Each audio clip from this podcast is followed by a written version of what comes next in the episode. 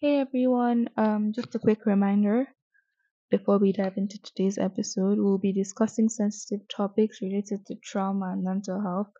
This may include conversations about difficult experiences, triggers, and strategies for healing.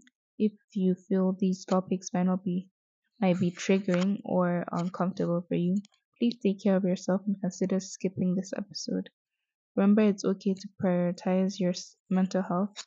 Take care and let's get started with the episode. Assalamu alaikum, beautiful, beautiful people. Um, it is 3:49 a.m. I'm not asleep. I cannot for the life of me fall asleep. I am not even sleeping anyway. I'm not talking to anyone. I'm sitting here and I'm staring at my seating. And I remembered this podcast. I remembered I want to record something. I want to say something. But I don't have a topic. So probably this specific podcast or this specific episode is going to earn a title after I am done recording. Not too sure if you guys can hear me. I can't reach and get my microphone, and I just couldn't care less. So, uh, yeah. Okay, I got the mic. I I was watching a Netflix show like a while ago, so maybe one hour ago or so. And it talked a lot about mental health and people basically self harming themselves and just struggles and depression, and everything that teenagers go through. And I sat um for the past hour and I was thinking about everything that I'm scared of. So I opened my notes app and I started recording. Sorry, started writing. I don't know where I was going with anything that I was writing, but I just knew I was writing. And I want to read um, what I wrote. Phase 1 I like my space.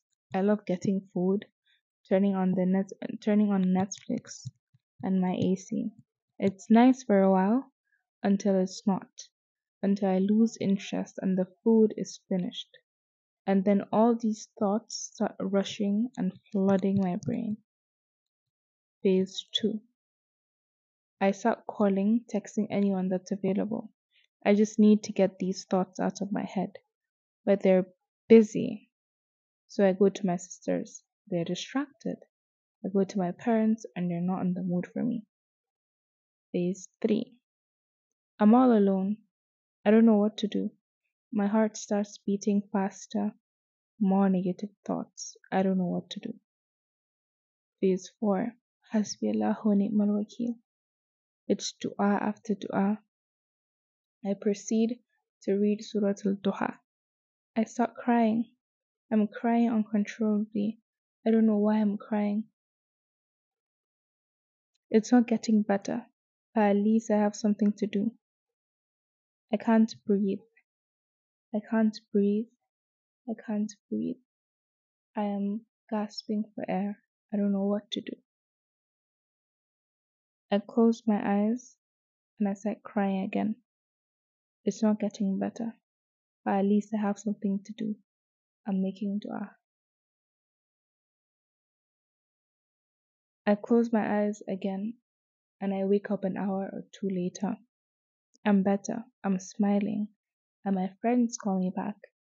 And I smile and talk as if everything is normal because everything is better now. Alhamdulillah. It's like it never even happened. And then I proceed to think about big scenarios. I then proceeded to think about real scenarios where things that are dis- ugh, indescribable, most traumatizing has happened to me. I started thinking about the in the series that I was watching, they heard a gunshot. And everybody was like, Is that a gunshot? Was that a gunshot? and everybody was terrified. And it got me thinking about the one time I was about eight years old. Boko Haram and bombing in Nigeria was quite normal and quite frequent. So I was in Bauchi. Um, if you guys do not know, I am from Bauchi, specifically Azare. Uh, this one holiday that we went, I was in my grandmother's house. I was lying down. It was about nine, ten. Everybody had gone to bed. So I was on my mattress and my mom was beside me and my little sister was beside me. Boom. We heard a noise. We heard a loud. I swear to you, the whole house shook. I got scared. I knew this was a bomb because it was, as I told you, normal and quite frequent. I cannot remember exactly what year it was, but maybe if I make a little research, which I'm not going to do, I bambakachu a number, not right now. Um, I just knew it was a bomb, and this was my reality, and I just heard that. I just heard a bomb go off. I did not know where. I asked, and my mom said, no, it's nothing, or she just tried to cover it up. I can't remember exactly. I was too traumatized and in shock to actually understand what was going on or hear anybody. But I know everybody was awake. Everybody woke up. This was a bomb, literally. The next morning, we got back news that my cousins my cousins uh my cousins I I don't know how to describe this relationship but my cousins basically it, maybe a distant cousin like I remember him but like I was too young and he wasn't really a present figure in my life all that much but I remember they announced that he died in a bomb explosion.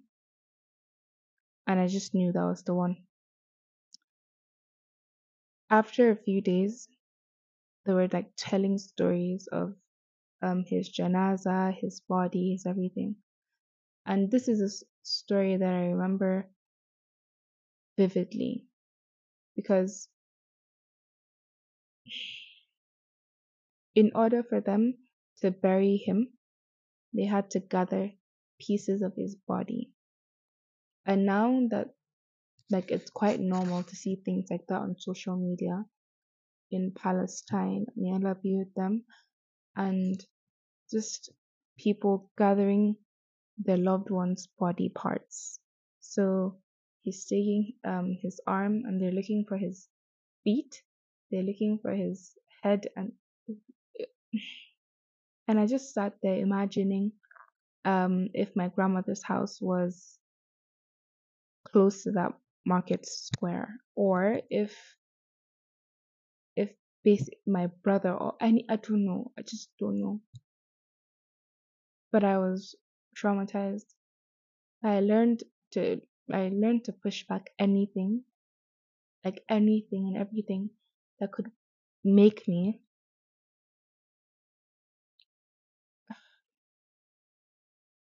I think the word I was looking for is uncomfortable, disheartened, and scared. So I learned to push my emotions and things that did that or provoked those emotions from me back and back and back. And sometimes I sit down and I remember it because everything it's everything going on in the world. Ugh, what am I saying? With everything going on in the world right now, it's impossible not to think sit and reflect on your life. I went through this. I I did not even see anything. I just heard I just heard this noise. I just heard this uh, all I know is that we left um Bauchi I think two days after when I was safe to travel again. Don't exactly remember anything from that trip. I think my memory or my brain blocked it somehow. But I just remember that it's so so. so I literally remember the color of the bed sheets I was lying on. It was green with black stripes. It was quite ugly. but yeah, that was what I was lying down. I can't remember what I was wearing. I remember how dark is how dark it was. Like I remember the fan being on and like um I was looking at the fan as it was circling around and because it was above me. So I was looking at it and to my left I would see um the outside and yeah the next thing I started thinking about is fake scenarios that I create. So this relates to the first thing that I um, that I read or started thinking about. So this relates to me getting all these wave of emotions and negative thoughts clouded and just bombarding my brain. Um, you know how you can see on TikTok that um, um, you creating fake scenarios so you can go to bed or go to sleep. I do that, but I don't know. It's not the same as everyone else. It's it's quite normal, and I googled it. It said many people do this, and it's a way of relieving anxiety or just trying to visualize their dreams and just trying to basically imagine if when I don't know. Let me search and read it to you guys. Okay, um daydreaming about hypothetical situations that may never happen. Do you often find yourself doing this? Do you often find yourself creating fake scenarios in your head? While this may seem like a harmless habit, it can actually have a significant impact on your mental health. So, this is an undiagnosed mental illness that I feel like is so underrated and just so not talked about. I do the same things, but like I feel like with the TikTok girlies, they're doing these um fake scenarios and they're just imagining themselves with people maybe that they like or going somewhere or someplace that they just want to go. And I feel like they know when they're doing it. I'm not too sure. I'll make my research and maybe say it in a different episode. But I, on the other hand, when I'm sitting and thinking about these things, I go to a different world. It's like I'm dreaming, but like I'm wide awake. And it's never good. It's always negative. I don't know what's wrong. It's always um maybe I'm driving.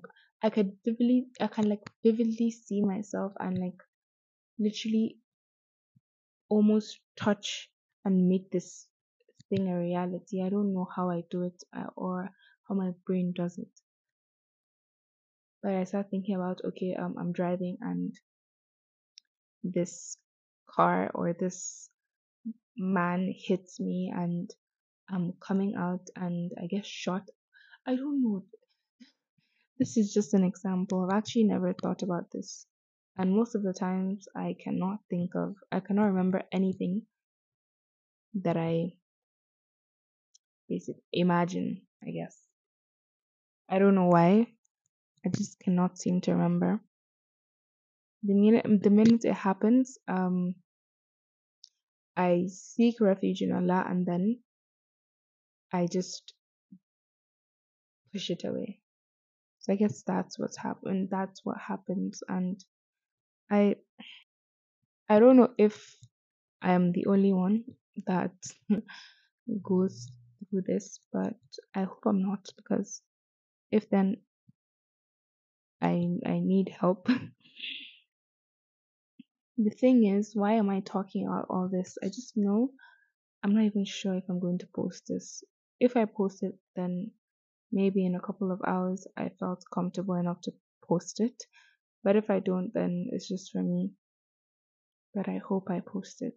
So other people that do this, because I feel so alone right now.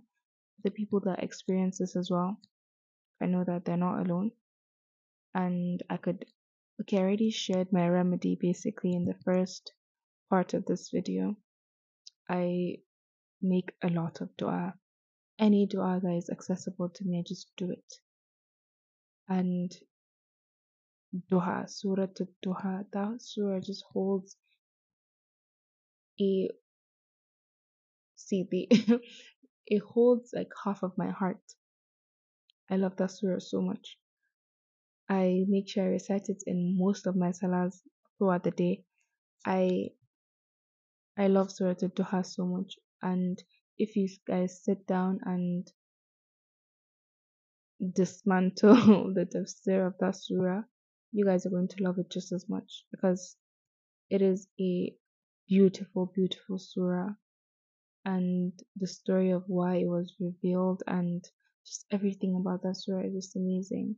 And it brings so much comfort and joy maybe not immediately but it does it does work. So try that and get back to me because it does work. Um okay how to stop how to stop if you go through these um negative thoughts and emotions. I i don't know how to stop but i do know what helps and i just said it. So maybe if you just recently started experiencing this face it. Don't run away from all these things all these feelings like i did. Actually talk about them. Actually face it don't hide them because I tend to keep to myself a lot. And I feel like that's a result of other traumatic experiences I've had in the past. And that's not okay. But if you, you're like newly going through, don't let it mature to the level that you don't even know how to talk to people about your emotions. You don't even know. And you feel like it's a weakness. Because that's how I feel. I feel like it's a weakness to talk. And maybe that's why I really, really enjoy talking to Allah. But sometimes when I'm doing these things, I don't, when I'm doing my whole fake scenario episodes, um, I don't, I don't talk, to, I talk to myself, I think. I don't know who I'm talking to, but I know I'm not talking because I'm not raising up my hand. I'm not praising Allah, I'm not sending salah, I'm not making dua. I'm just talking to myself and I'm replying myself. And it's just the creepiest thing ever now that I think about it. And when I realize that I'm talking to myself, I tend to laugh at myself, which is something that I do when I don't want to cry.